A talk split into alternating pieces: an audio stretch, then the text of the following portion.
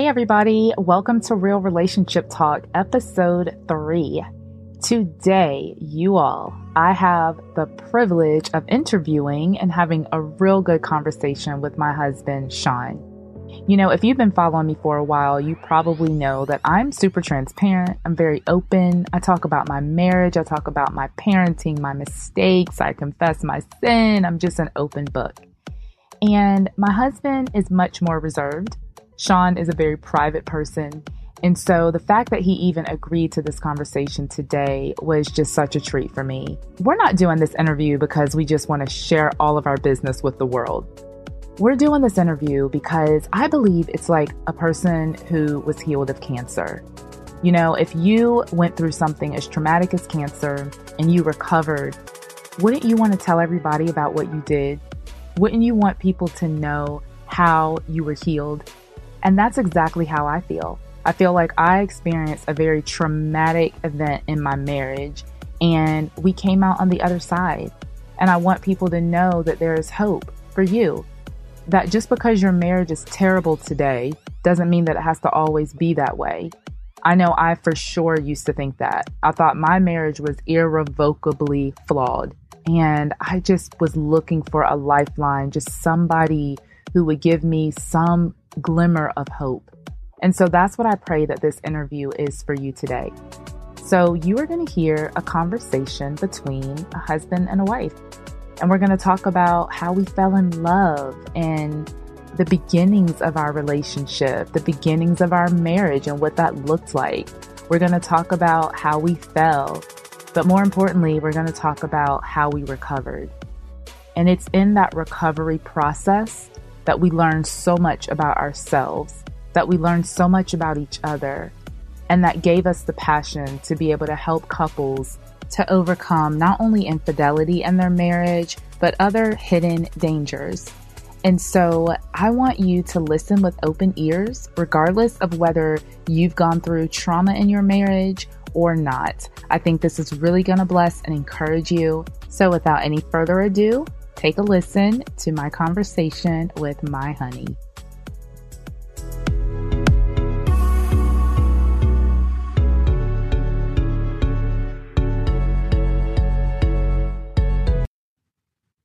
Well, dear, thank you so much for agreeing to do this interview with me.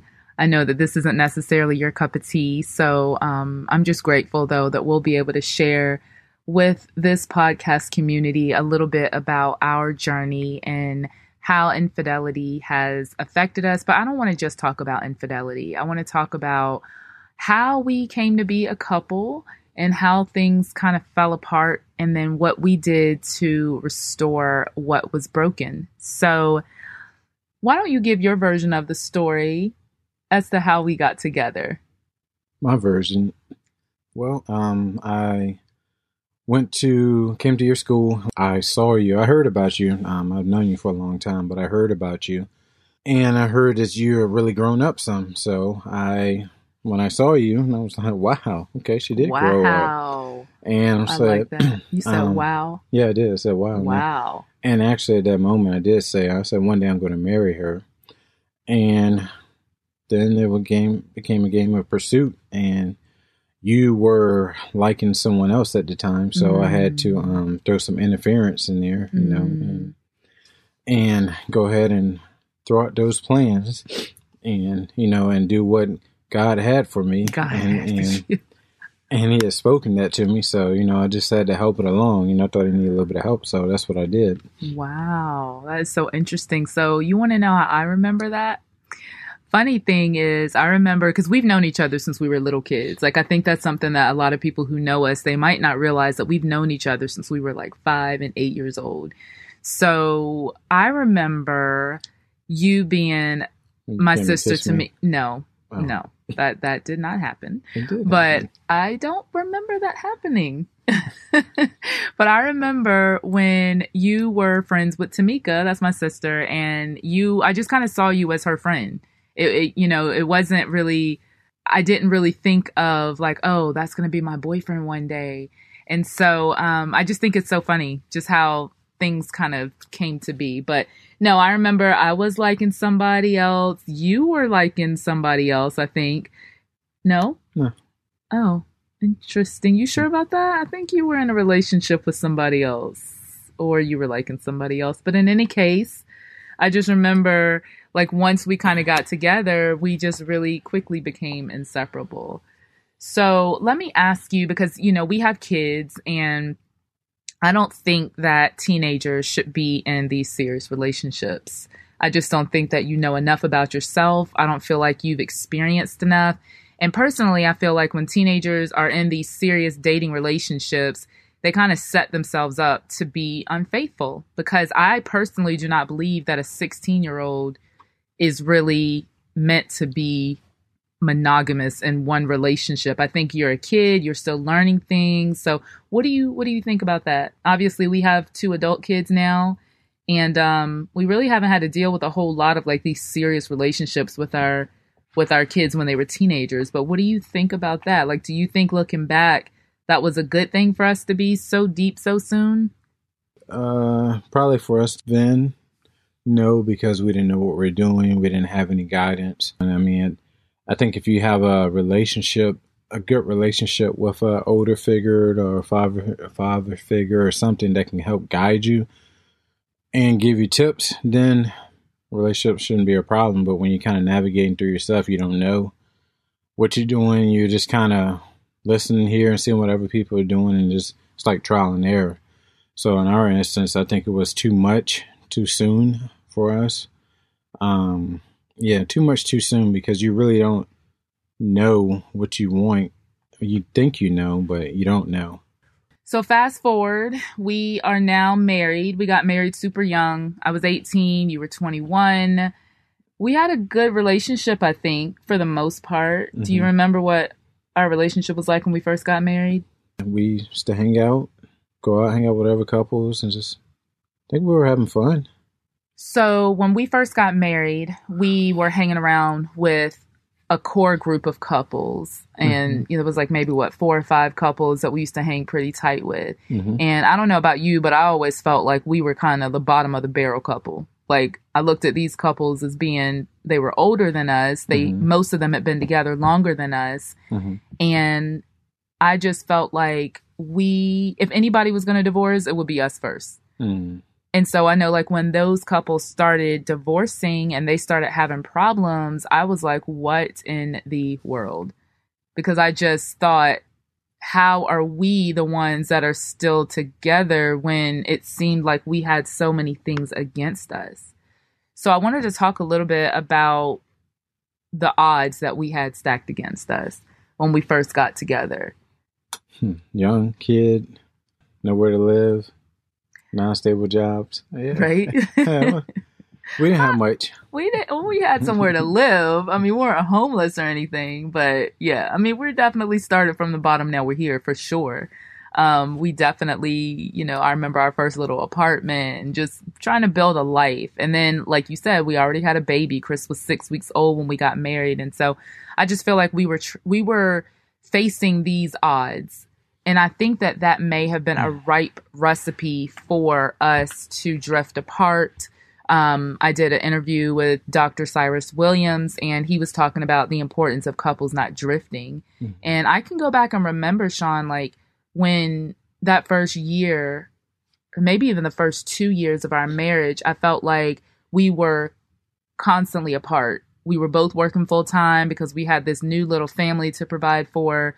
We were like ships passing in the night. You remember when I would I was working like the six a.m. shift, and I would get off at two, and then you went in from two to eleven p.m. So we just weren't really spending any time together. And then finances were tight. We just had a lot of stress on our relationship. And I'm not trying to excuse what happened, but I think that we kind of set ourselves up for the fallout in our marriage. Well, it kind of goes back to what I said about teenagers. You have a mentor or so in a relationship, then you can help navigate through these things. And during that time frame, I know I didn't, and I don't think you did either, had like a, a mentor couple or someone older that can help us navigate. We're just trying, pretty much doing it on our own and trying to figure out life on our own. Yeah. And so being a young couple, that's very challenging. Mm-hmm. Yeah. I think it's like, I would see couples who I wanted to be like, like growing up, I remember looking at some of my friends' parents and just looking at the relationship that they had and being like, oh, like that's the kind of marriage that I want to have. But it seems so far beyond, it just seems so out of reach. And so I think I had these unrealistic expectations coming into marriage, like, oh, my marriage is going to be, be like this, and mm-hmm. my husband's going to be like this, and I'm going to be this kind of wife. And none of that stuff happened. And I didn't really know what to do with my disappointment. And this is not even like before our marriage fell apart. This is just like basic stuff. Like y- you're going to learn each other. You're going to you're going to grow in different ways. You're going to find out things about your husband or your wife that you didn't know, obviously, before you were living with them. And I think some of those things could have been avoided. Like some of the drama could have been avoided if, like you said, we if we just had someone who would kind of show us the way and right, let right. us know, like, some of these things are just normal. Some of these things you're just going to need to expect. And I just feel like we kind of went into marriage, even though we had premarital counseling, we went into marriage with rose-colored glasses on, not really knowing what we were about to get into. Heck yeah, I thought I was supposed to work. You're supposed to cook me dinner every day, have have a meal waiting for me, mm-hmm. and sex every night. Mm-hmm. And those were some unrealistic expectations. So what happened, Shaun, in our marriage pretty early on, we have a very unique story because we have experienced infidelity on both sides. So obviously this is a little vulnerable for us to talk about this, but what happened with you? Like, what can you go back to that time when things kind of first started to fall apart and let us know, like, what happened? So I will um, say, for me, I the per- type of person I am, I do not like to dwell on the past. So um, because I like to move on and not, you know, like not let my failures uh, come back to haunt me, per se. Back in those days, I mean, honestly, I mean, for me, it was, again, not knowing anything about marriage. Um, not having an example, um, and people I were around, because I was young in the military, uh, young in my other jobs, and all of the, the role models, per se, of men I knew, um, were, it was players. And so it was, okay, that's what men, that's what we do. So you have to fit in. And that's, for me, it was like, okay, all right, well, you go out. All right, this person, good, everybody's doing it. So you just kind of fit in with the crowd. And one thing will lead to another, and, you know, and get a number here and get a number there, you know, and and maybe this time a little bit more, you know, all right, okay, all right, you know, go hang out with somebody, you know, just different things. So that's what kind of led me to down my path, you know. It wasn't anything like um that Dana wasn't doing, or you were taking care, taking care of home. So, you know, it was, I was happy at home, but it was just, you know, it was more of the peer pressure of everybody you hung around with at that time. And then not being secure in myself to, to, you know, to say, no, that's not what I'm going to do, or no, I'm going to be different, but just falling into the peer pressure. You said you were going out, you were getting these numbers, and you were doing all these things. Like, did it ever cross your mind, like, what this might do to me? No, not at the time. When you're in, I guess, I mean, really it's selfishness. And so when yeah. you're in it, you're just, you're just, it's all about you at the moment, and you don't think about anything, you know. Later on down the road, later, you know, as I started to mature, it was like, oh, you know, and then it would, it would feel that little tug or something like, oh, you know, this ain't right, you know, whatever. And so. Yeah, I think for me, this is why I was kind of saying earlier, this is why I don't think that teenagers should be in long-term relationships, because there was a person who I was interested in in high school, and we never really had a, an opportunity to have a relationship because you and I were together. And so mm-hmm. they were in a relationship. They weren't in a relationship. Yeah, they were. Oh, yeah, yeah, yeah, they were. Okay, so that would be the other reason. That would be the other reason. But regardless of that, I think that that person, I still had feelings for that person. And when we, when you and I got married, I thought, okay, well, you know what? I'm married now. That's that's done. That's in the past. It's gone. And what I didn't do at eighteen years old is I did not have any reference for boundaries. It was like, if you were my friend, you were my friend. And I had no problems with talking to guys on the phone late at night or hanging out with guys, you know, because that was just my friend. And so this particular person and I remained friends after we got married, after you and I got married. And when you and I started going through some difficult times in our relationship, even before I knew that you had been unfaithful, just life, just stuff, right? We were distant, all that kind of stuff, right? I brought him into an intimate place of telling him about our problems and talking about my frustrations and my fears. And, you know, now looking back twenty plus years later, I'm like, wow, that was just, that was just dumb, right? You don't know what you don't know, though, when you're that young. And so my heart began to be attached to this person. And I had no intentions, because unlike you, I am a person of integrity. Um, really? I am. Okay. But I had no intentions of like having a- an affair. And I think that a lot of people who end up cheating on their spouses don't have any intentions of taking it that far. Mm.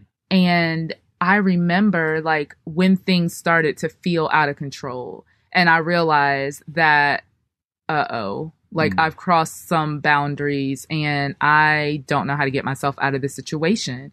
And just real talk, it felt good. It felt good to be noticed. It felt good to have a guy paying so much attention to me. It felt good to be able to talk to somebody and have them listen. And it just felt good. It felt like everything I wasn't getting in you, I was getting in this other person. And so the physical part, it wasn't even a, it wasn't like a goal. It wasn't something that I was like, oh yeah, I can't wait till we get to that part. You know, I think that for most women, and again, this is a generalization, but I think for most women, most women don't, most women do not become involved in affairs because they're looking for some physical connection. It's usually the emotional connection. And it sounds like to me, you were kind of the opposite. Yours was just kind of like, hey, I'm going to be out here, like meeting these people. Oh, this person looks good. It was like all about the physical. Mm-hmm. And so I don't know which is more damaging. I was talking to Doctor Cyrus Williams about that on our last podcast, about which is more damaging, emotional affairs or physical affairs. And we kind of both came to the conclusion that they're both equally damaging. And so for me, when I fell in that way, Shaun, I cried. Like, I remember literally being on the bathroom floor, being like, I was so disgusted in myself. I could not believe that I had done that. That is not who I am. I'm a super loyal person. Um, I'm, you know, a person of integrity. Like, these were, I just could not believe that I had stooped so low. And unbeknownst to me, you were out there doing all kinds of foolishness. I had no idea at the time, but I just think it's so interesting that we were kind of both going through the same thing and not talking at all. Like, we were not communicating about our problems with each other. Hmm. Somewhat true, but I don't know if I can agree with that, because I, I think that issue of him came up before, you know, that happened, and I was aware, you knew I was aware, and but it was more of, to me, it was that you didn't care, that how I felt. And for me, that was like, oh, okay, two can play this game. And that would just really drove me to like, all right, well, I'm just going to meet people and going to do and do my thing then, you know, whatever. Because if you're going to still hang out and talk with this person and do whatever, I'm going to do do my thing. So. Yeah, I think it's it's not that I didn't care, but I think, you know, there's a proverb that says that to a hungry person, even what's bitter tastes sweet. Mm-hmm. And so when you are not being fulfilled in your marriage, and again, this is not an excuse, this does not make it right, but when you're not being fulfilled in your marriage and then somebody else comes along and they start checking all the boxes and they start meeting all the needs, that's hard to let go of, mm-hmm. which is why, yeah, right? So it's like, this is why you don't put yourself in those situations in the first place. But then it still goes back to, I can honestly say, I think if both of us would have had someone in our corner that was really in our corner that was talking to us, that could have prevented a lot of this, where we, the roads we walked down. And so in a relationship, you have to be willing to, or you need, I would say need to have that a person, accountability person or friend, and their friend needs to be able to say, you know, not just, yeah, go do this, go do that. But nah, man, nah, that ain't, that ain't the right thing. Cause I know once for me, I was in it, but I mean, in the deep, but I was telling my friend, like, I was like, okay, this is not good. I need to get out of it. But I was telling them, you don't want to do this. They were like, how, how you're in? I'm like, yeah, I'm in it. And it's not good. Mm-hmm. Don't mess up what you have. Right. You know, by going down this path, I'm telling you from a person that's in it, that's trying to get out of it. You know, I, I remember for the longest time, you were like, how can you tell your friends this and that and da da da da da da? This, you know, I, I don't talk like that. Look, I, I don't talk you like was, that. I can't remember everything you were saying, but this, you know, you would just go on. I'm like, because I'm in it, and yeah. I don't want them to go down that path. Yeah. And so that's what kind of really, once they realized that, that was a, a driving force to help me get out of it, because, you know, I saw the damage it did to me, and I didn't want people, other people to go through what I was going through. Hmm. So I didn't have, at that particular point in my life, I didn't really have any friends. You know, I think being married so young, being a mom, I mean, I'm eighteen with a child. So all of my eighteen, nineteen-year-old friends are out partying and having fun and in college and doing all the things that eighteen and nineteen-year-olds should do. Mm-hmm. And so, again, all the more reason why this one particular person was so important to me, because I was like my only friend. Mm-hmm. So I didn't really have, even though we were hanging out with other couples and stuff, I wasn't really close I wasn't really close to a lot of those girls, not not to the point where I would be bringing them into like my intimate problems. Mm. And so I think that that is a red flag when you don't have those solid relationships, whether you're eighteen or thirty-eight, you know, you don't have those solid relationships with people who will keep you accountable. Mm. Like, real talk, to this day, one of my best friends, I can call her and be like, I'm having some thoughts right now that are not good. And I can just be straight up real with her. And this is why I think a lot of people aren't transparent. A lot of people don't bring stuff out in the open, is because honestly, they just don't want to stop. Mm-hmm. They just don't want to stop. And so, you know, when I fell in that way, like I said, it was it was devastating for me. I could not believe that I had done that. And so I cut the relationship off immediately. It, there was no second conversation. I literally never saw that person again, ever. Never talked to that person again, ever. And I expected you to do the same. And that wasn't what happened. And so let's talk a little bit, because I know we always talk about what happened in the beginning of our marriage, but this plagued our marriage for many years. And I think that there was always this cycle. You know, I would talk about this cycle all the time. Shaun, you're in this cycle, and we, we, you know, I forgive you, and then you're good for a while, and then you, you slip back into this mess. And I just remember many years of just feeling so frustrated and feeling dumb, honestly, feeling embarrassed, feeling ashamed of myself because you couldn't get it together. And so can you talk a little bit about what was going on in your mind through the cycles of infidelity that you found yourself in? The main thing was to get back at you. The wanted you to feel the hurt that I felt because of Because of, of your situation. So it was more like, okay. But even though you were doing the, you were doing the thing too. Like, it wasn't like I had a affair and then mm-hmm. you found out about it and, oh my gosh, let me figure out what I'm going to do. Like, because you were, of the, the person and the things that we went through in our, while we were dating, the challenges with that same person. And so then it was continued. It was like, okay, I'm going to get you back, mm. and you're going to, you're going to feel it. Mm. So with that, and then also, um, you know, as you touched on earlier, you know, the things that you weren't getting from me.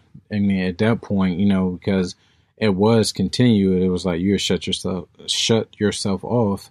So I was like, okay, you know, like, all right, well, somebody's going to appreciate me, you know, like, you know, I'm trying to do good, and I'm really taking care of this family, doing this, working my butt off, and you don't care, you don't respect me, you know, you don't think I'm a man, you know, you don't appreciate me. So somebody will appreciate me. So uh, for for me and um, for a majority of guys, they we need appreciation. You know, yeah. we need to be um, we need you know like I heard somebody say before, we're like little puppies. You know, like that's a that's a good boy. You know, whatever, and then we just all cuddle up, melt up, smile, and, you know, we'll do anything in the world once you, you know, you appreciate appreciate us and give us some recognition. Mm-hmm. So, but this isn't that interesting, like the cycle, because you're saying you weren't feeling appreciated and I was basically aloof and not paying you any attention. And on my end, I don't trust you, right? I'm angry. Mm-hmm. I'm frustrated. I'm hurt. And so hurting people hurt people. True. Right? Mm-hmm. And so I just feel like looking back on those years, I was co- I didn't respect you. I didn't trust you. And I did not want to divorce you because I feel like divorce is wrong. Now, granted, the Bible does give an out, quote unquote, for infidelity. Right? And I think the reason that that out is in there is because the Bible says it's by the hardness of your heart, right? Mm-hmm. And so this is why divorce is permissible, because it hardens your heart toward your spouse, rightfully so. When you're trying to recover from infidelity and then you keep falling into it, it's like, I mean, it's almost like impossible to reconcile at that point because all trust is gone, all respect is gone. So no, I wasn't going to respond to you in a loving way, because there was not a lot of love in my heart for you. It was all, maybe there was still love there, but it was definitely covered up by a lot of anger and a lot of hurt and a lot of shame. Mm. So we spent a long, long time in that crazy cycle. And this is why I am such a huge proponent of marriage counseling, because I tried to be like, okay, we need some outside help. Mm-hmm. Obviously, we cannot fix our marriage ourselves. And, you know, we needed some help. And so I would, sh- I was reaching out to these counselors and different people, and mm. you were not feeling them. And it was horrible. Like, you remember that one that you literally yeah. got up and walked out in the middle of the session? So counseling didn't really work for us at that point. And I was just frustrated. And, and I had gotten to the point where at that time I was like, even though I don't really believe in divorce, even though I know that divorce is going to devastate our family. Before, hold on, before you get into that, let's, let's talk about counseling. One thing that, one piece of advice that I can, I want to give and share is that a lot of times when someone's in an affair and the person gets caught, if the male gets caught, the female wants to force the guy, give him, you need to go to counseling, you need to do these, give them all these mandates they have to do to stay in a relationship. We're going to go through the motions, but we're not really in it. So my piece of advice is, you know, if you want your relationship, you're going to have to have a conversation. And but you can't force them to do anything, because if you force them to do stuff, something they don't want to do, mm-hmm. it's not genuine. Right. And it's not going to last. Right. But then that puts the female in a in a quandary, because what happens is, what are you supposed to do while you're just waiting for the husband to figure out that he needs to get help?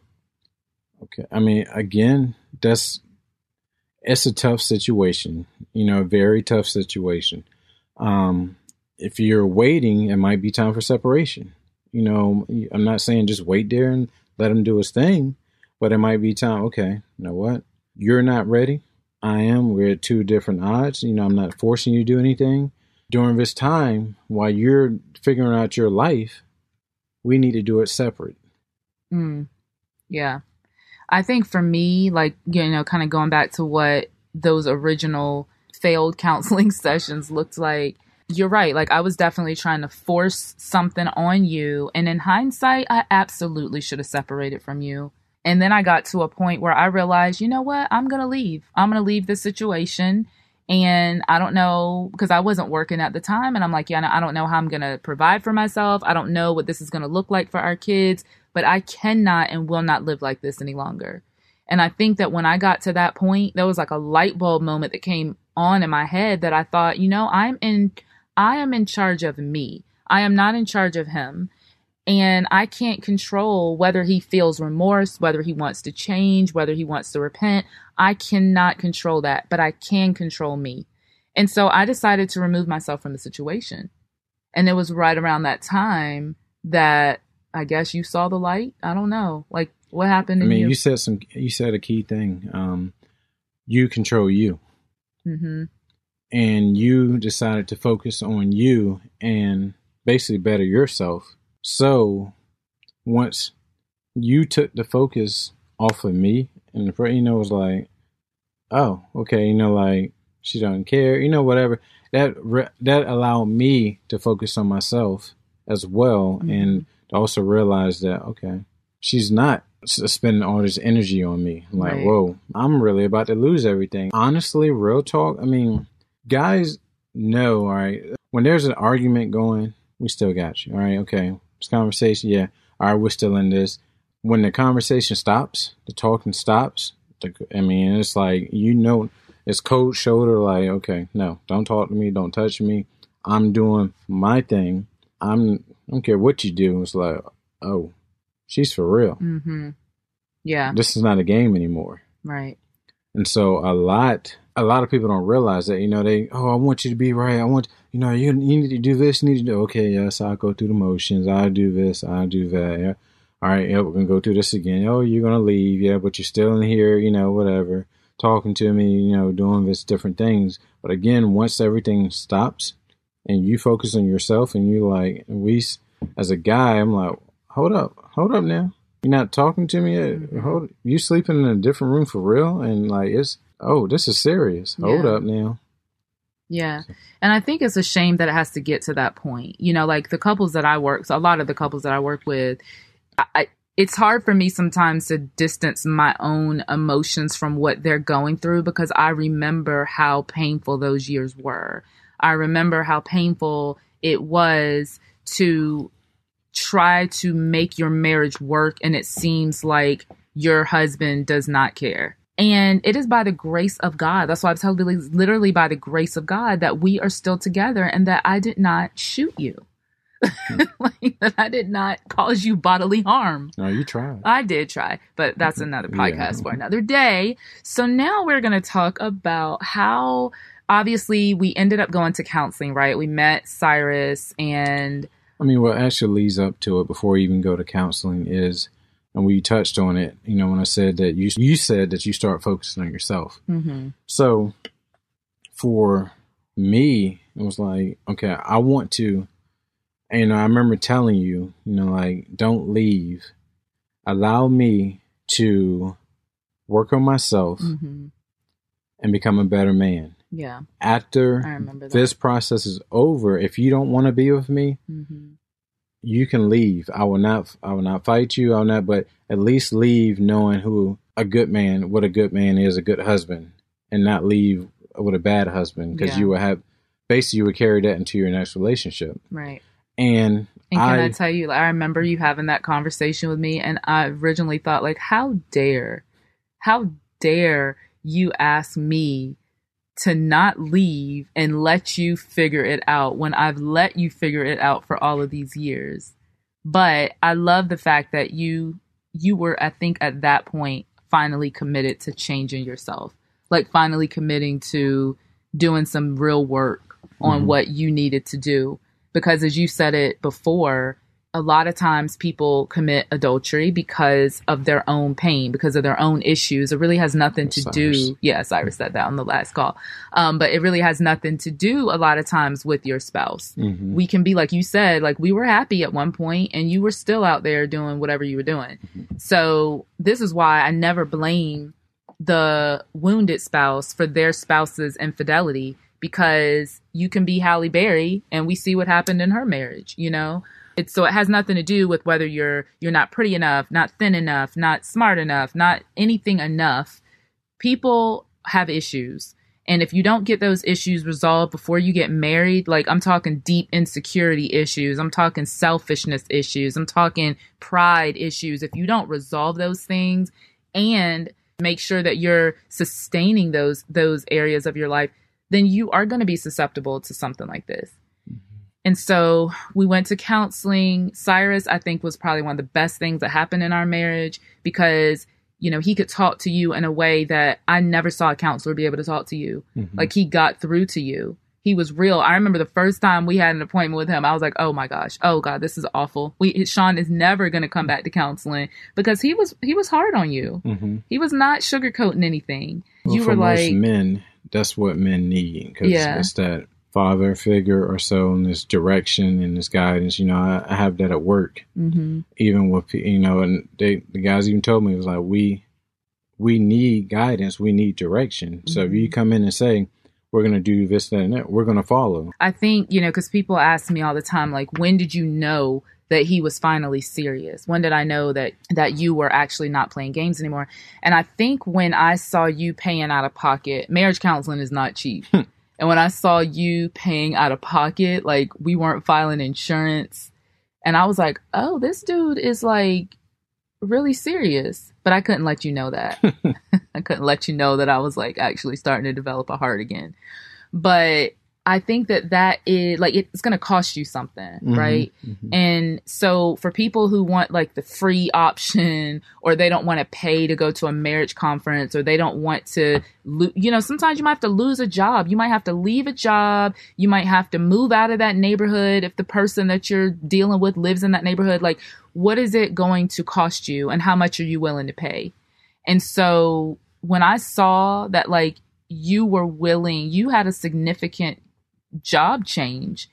You remember that? And I was, that was kind of one of my ultimatums. It's like, listen, you cannot be out here traveling anymore because that's obviously not a good thing for you.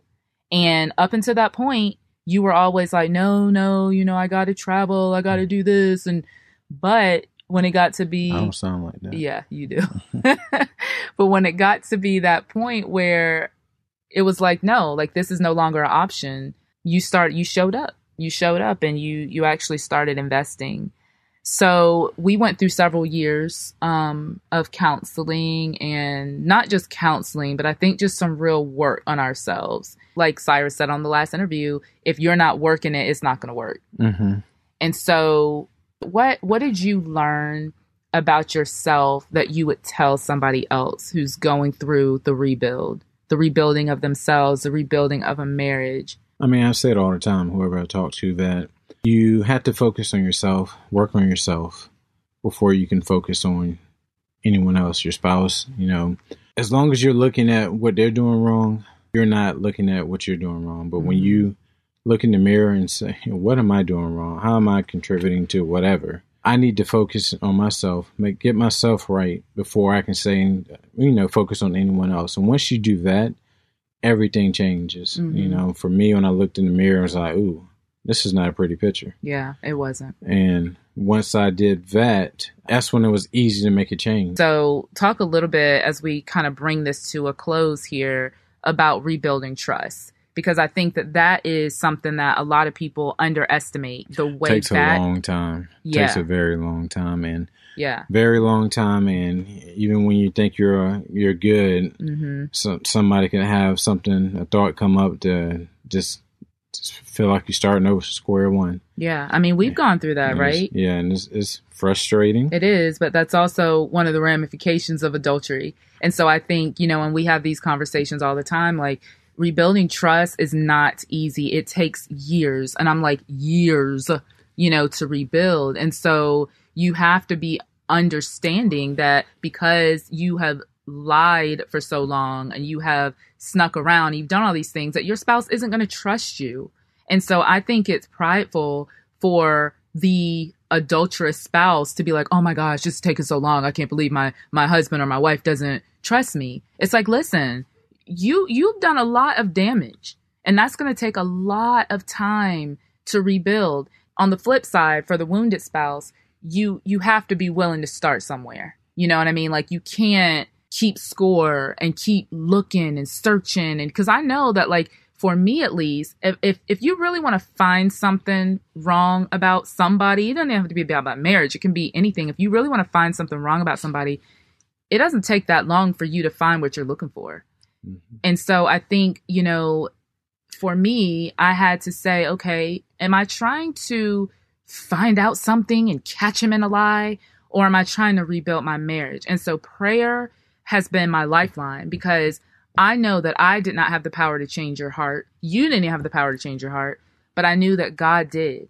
And so I began to pray. I began to pray for you like somebody who was lost and in danger of destruction, honestly. Like, I began to pray so fervently for you. And I think that that's when I began to see a change in you. You didn't probably even realize that I was praying for you to that level. Um, and it wasn't my prayers that changed you, but I believe that God uses... I just remember you praying that something happened to me. Yeah, I prayed that too. And I had to go back and, mm. and ask for forgiveness. I had to go back. I prayed a lot of prayers. Thank God he doesn't answer them all. Mm. um, but rebuilding trust, it takes a really long time. And I think for me, because I had to rebuild trust with you. And so, again, talking about those boundaries, like there's certain things that I won't do now. I won't have conversations with guys late at night. I won't open up my heart to a to a man. I don't care how Christian he is. Like, there's certain things that I just won't do. So what are some boundaries or some things that you've done now that you weren't doing before? Um, for me, I'm just, I, you know, I look at females differently. You know, I look at them as like, as a sister versus as a object, as a piece of meat or so. And with looking at them like that, it helps me um, not think of them in like in a sexual way or so. And, you know, and I, um, me is more about um, mentorship, and, you know, that is something new to, um, to me, to, you know, introducing them to you. But I mean, that's something that, that takes time, because for me, it's like, uh, she gonna think I like this person or something, when it's nothing, but it's like, I'm getting more comfortable. Like, this is my wife, Dana, Dana, these are people I work with, you know, like that. And I put boundaries in place, like, you know, anybody that works for me, you know, like definitely not, you know, I squashed it, squashed it right away. You know, like there's nothing there. Um, I, I honestly don't go out and meet new people, you know, anymore. You know, I just limit, you know, watch where I go. Don't hang out all times of the night, and, you know, in sketchy places where, where that stuff is, you know, known to happen. Mm-hmm. Um, you know, I'm being more aware, you know, like if I'm feeling a certain way, I'll call you. So, I mean, there's just a few things. Yeah. Well, you know, I'm proud of us. We are certainly not perfect by any stretch of the imagination. And to be honest, there's no marriage that is completely inoculated from adultery. I think that we put some good things in place. I think that we've done a lot to encourage people. And so I'm proud of you. I'm proud of myself. I'm proud of us. And um, yeah, let's just continue to build a great relationship. Sounds good. Well, we made it through that conversation. Did you feel like you were getting a little inside information into our conversation? It's interesting because Shaun had hurt his back a few days ago, and so he's in some pretty significant back pain right now. So in between our conversation, he was over there just grimacing and just really having a rough time. And that just really makes me appreciate all the more the fact that he sat and shared, and not only shared, but really bore his soul. And again, as I stated before, this is not something that he always loves to do. So thanks again, Shaun, for that conversation. Well, you guys, I hope that you are enjoying this podcast.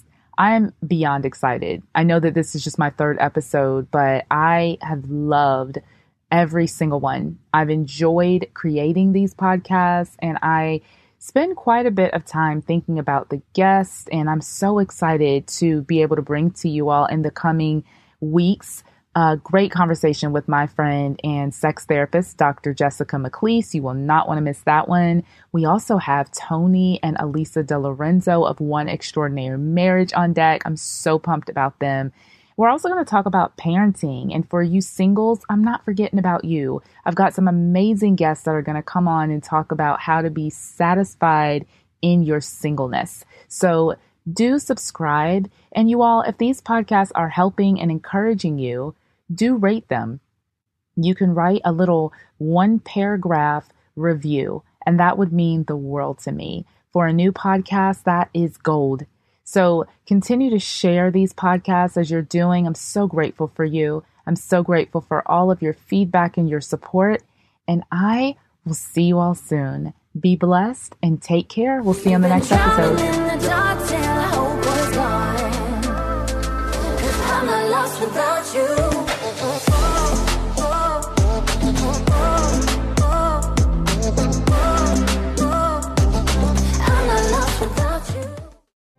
Hey friend, I'm Brooke McLaughlin, host of the Everyday Prayers Podcast, a ministry of Million Praying Moms, and I'm here to invite you to partner with God for the hearts of your children on the daily. Our goal at Everyday Prayers is to help moms understand and pray God's Word. Join us each weekday as we share insights from God's Word for today's Christian mom. Tune in to the Everyday Prayers Podcast in your favorite app or by visiting life audio dot com.